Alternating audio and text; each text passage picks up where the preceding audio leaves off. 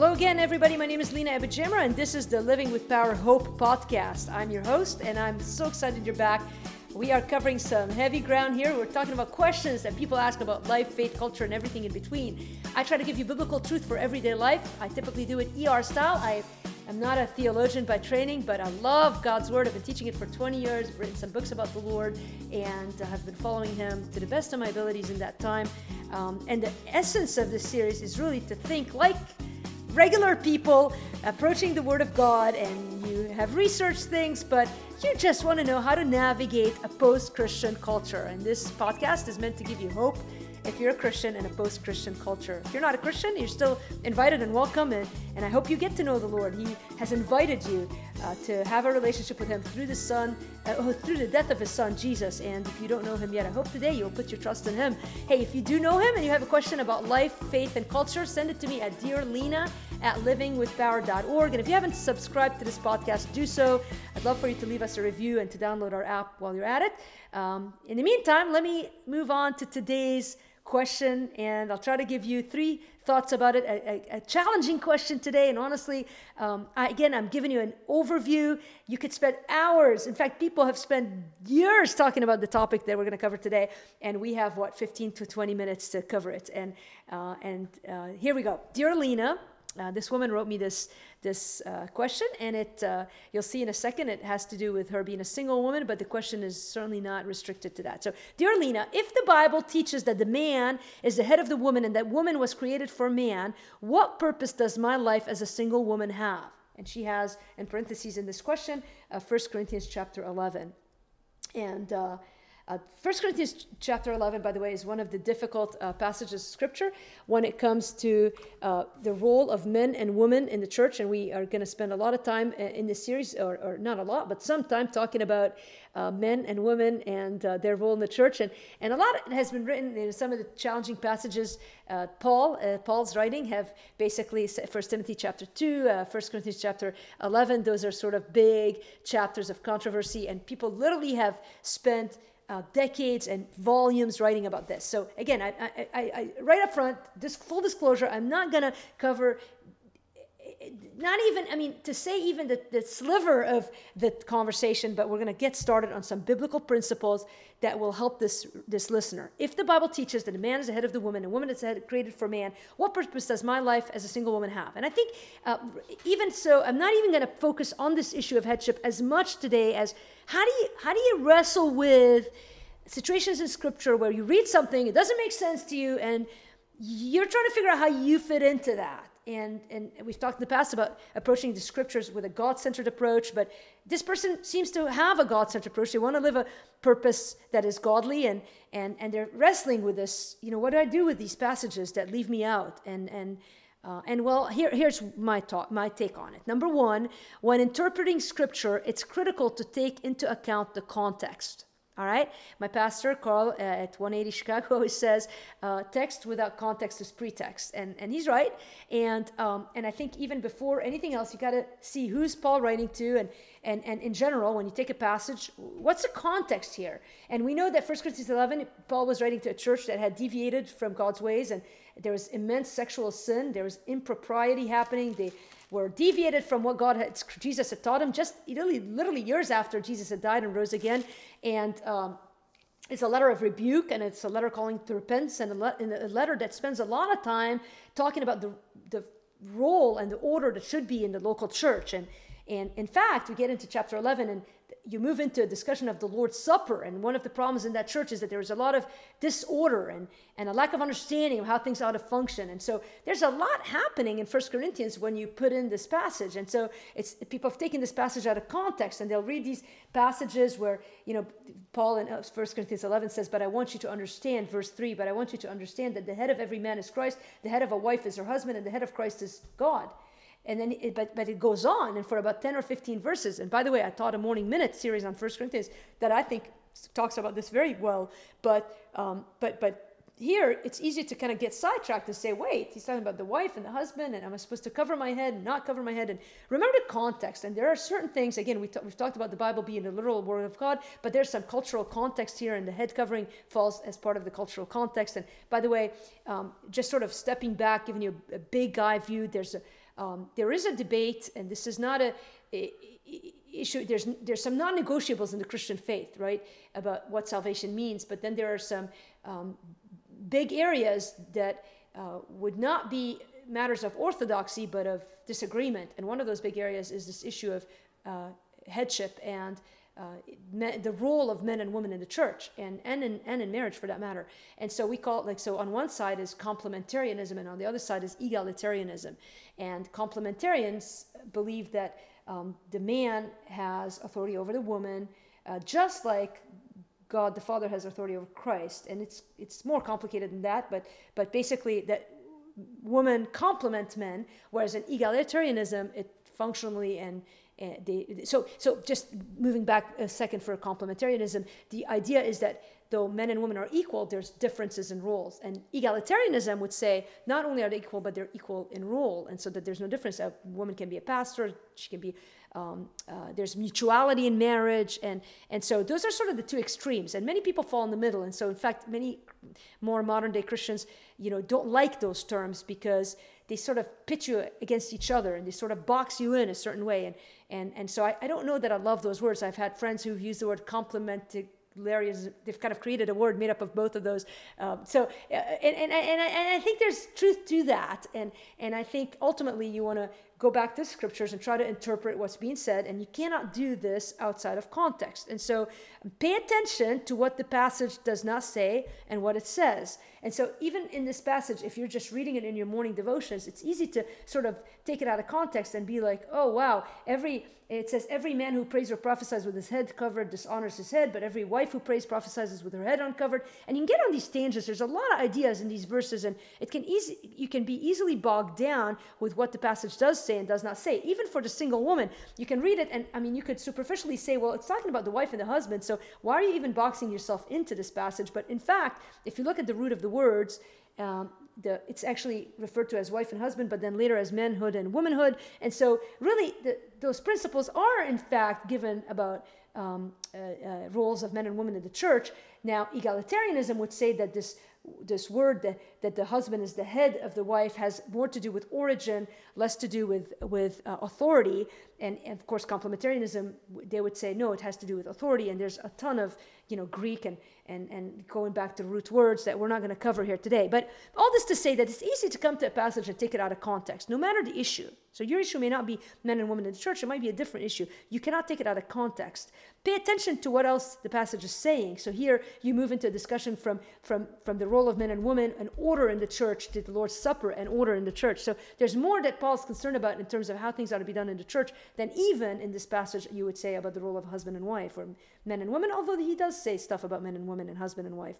Now, pay attention to what else is said elsewhere about this topic as well so part of taking it you know not taking it out of context is to balance 1 corinthians 11 with other passages of scripture uh, be it you know acts chapter 2 where peter uh, goes and preaches at pentecost. And says that men and women would prophesy to also the second or the uh, first timothy uh, chapter 2 passage that is more specifically about uh, uh, the leadership in the church and, and in the home and, and ephesians 5 in the home. And so y- you got to balance these things out. Again can we do it in a 15 minute podcast? Not i'm not here yet. We're going to have some other questions that deal specifically with uh, gender uh, issues and roles in the church and in the home. But for now, I want to sort of stay very big picture. So when interpreting scripture, it's critical to take into account the context, but also, number two, when interpreting scripture, it's critical to take into account the whole. All right?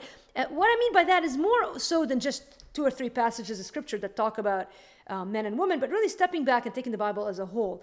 Uh, remembering that God never contradicts himself in his work. So, so now, like applying it to the single woman, when she says, "Well, what's my purpose?" Well, remember the whole.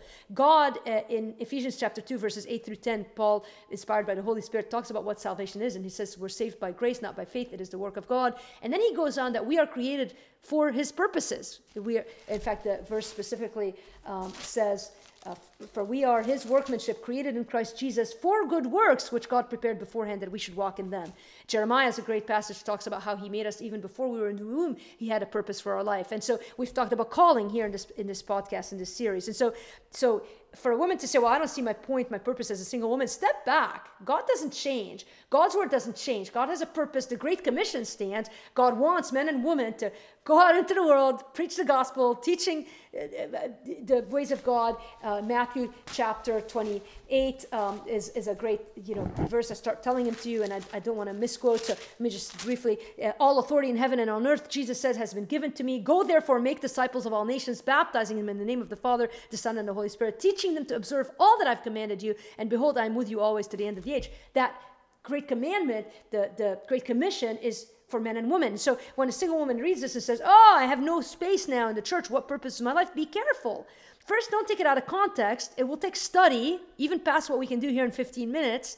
By the way, in the podcast notes, I'm going to link up a couple of articles. My favorite on specifically this passage is an article written by a woman named Claire Smith in the Gospel Coalition, which is a complementarian, you know, world worldview. Nonetheless, I, would urge you, even as an egalitarian, to read it. It's uh, thegospelcoalition.org slash article slash head to head about 1 Corinthians 11. If you Google the Gospel Coalition and 1 Corinthians 11, you'll find it. It's written by Claire Smith, a woman. It's a beautiful and long and detailed article on how to interpret this passage, acknowledging the difficulty of it. And it really, I don't think any person has written a better analysis of this chapter and specifically verse 3 than this woman. Now, going back to again we're, we're talking about this single woman who's reading these verses and a don't take it out of context. B take into account the whole. God doesn't contradict himself in his work and in his word. God always works within his character of love and order and god always has a reason for every word he says. And so before you come to a judgment and a conclusion in your mind and sell yourself out you've just read a couple verses and you're like i don't have a purpose in my life brings me to the third and probably most important point. When interpreting scripture, it's critical not to let your lack of understanding lead to a lack of faith, all right? Unfortunately, this happens too many times. You read something, you don't understand it. I think there's two approaches. One is to disregard it, be like, I'm just going to move on. And you can spend years in the faith and be like, I'm done. I'm not even going to think about that. I'm just going to go to verses that feel good, like Romans 8 28, like Jeremiah 29 11, like Psalm 23. They're easy, they're fun, they make me feel good. Uh, but, but, but the other side, rather than just ignoring them, what often happens is we lose faith because of them. So many Christians who've grown up in Christian homes and heard the teachings of the Bible, they get to an age where now they start to question, they go out into the world, the culture, especially a post Christian culture, attacks, be it the belief on marriage, be it the belief on role and manhood and womanhood. And rather than really taking the time to study it, um, and, and by the way, some try to study it and, and arrogantly study it, with a pre-made bias of what they want the Bible to say, but uh, the danger is to let your lack of understanding lead to a lack of faith. And so this person who asked that question is struggling with finding purpose as a single woman in light of a couple of verses here that, that are hard to understand, legitimately hard to understand. Volumes have been written about it. So don't let your lack of understanding about a verse or a scripture lead you to a lack of faith. Satan takes great joy in bringing confusion to your faith. And Satan will use your little doubt and turn it into disbelief if you're not careful. Many Christians who have deconstructed in their faith has stemmed out of this. Now, again, does it mean like you might end up, you might have grown up complementarian and ended up egalitarian or vice versa? I see more switching to egalitarianism, but but that's probably because I'm in the complementarian circles, and so a lot of the changes that happen are to the other degree. And remember, this is not a it, it, it, has it can be divisive. To me, it's not a divisive issue. It's an important issue, but it's not a divisive issue. Uh, you might be wondering, like, oh, where I fall on this. Uh, I'm, I'm, a soft complementarian, so I, I, believe in that the Bible is, is clear uh, here and that there is an order uh, this passage does not talk about equality of men and women. Men and women are both made in the image of God. It just talks about the order in the church, and I do believe there is an order in the church. Now, there are people who work in this ministry who don't agree with me. They believe in a in in in, the, in men and women being able to do the exact same thing in the church. By the way, I believe in this passage it talks about both men and women prophesying, whereas in other places in Timothy, Paul says the woman ought to be silent. And so you could read the passage in Timothy and go crazy about what he wants me to be silent. That's not fair. He hates women and on and on. And so be careful. Don't take it out of context. Take into account the whole and be careful not to let your lack of understanding lead to a lack of faith. Satan takes great joy in that. Satan, here's, here's the good news, does not stand a chance against the truth of God's word. If you approach God's word humbly and research it and study it, and we'll give you resources to that effect as we can, I promise you, on the important thing, stay, stay orthodox, stay, stay biblical on, on, on the issues that may be second tier, the convictions, you might be a little disagreement and then there might be and then there are preferences. I would put this man and woman role as not a preference but a higher. So if you think of things as three categories there there's the doctrines there's the convictions and then there's the preferences. The doctrines are the non-negotiables.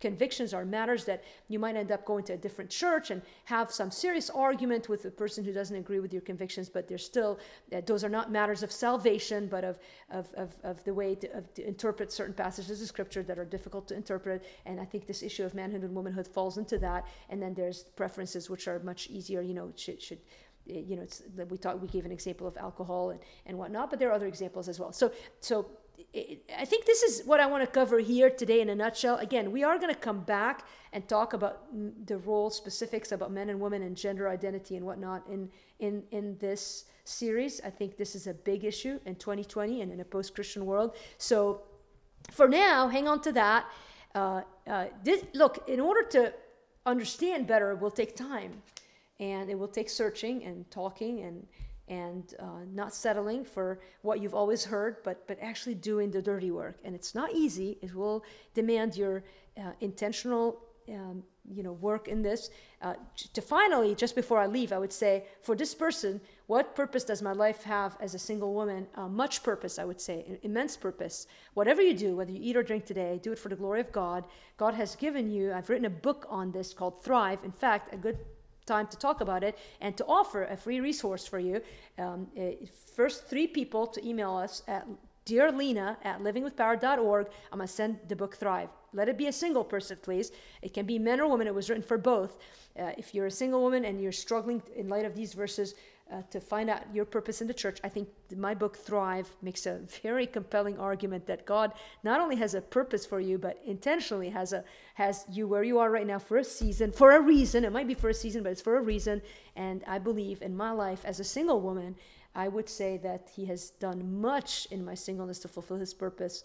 Um, I, w- I would say despite or or or in, in conjunction with 1 Corinthians 11. I wouldn't say despite because I don't think God puts anything in his scripture that's meant to grieve us, but to grow us and to teach us and to instruct us and to convict us. And so let's pray that God gives us wisdom. He says in James to ask and he'll give it liberally. So let's pray over those difficult passages of scripture that God will give us clarity, wisdom, the, the, the zeal to follow through and to study those concepts that are difficult to understand and to land on a place that is honoring to God and biblical. Hey, as usual, I love you guys. You got questions about anything uh, in relation to life, dating, singleness, culture, everything in between, send it to me at dearlina at livingwithpower.org. Lina is spelled L I N A. Dear Lina at livingwithpower.org.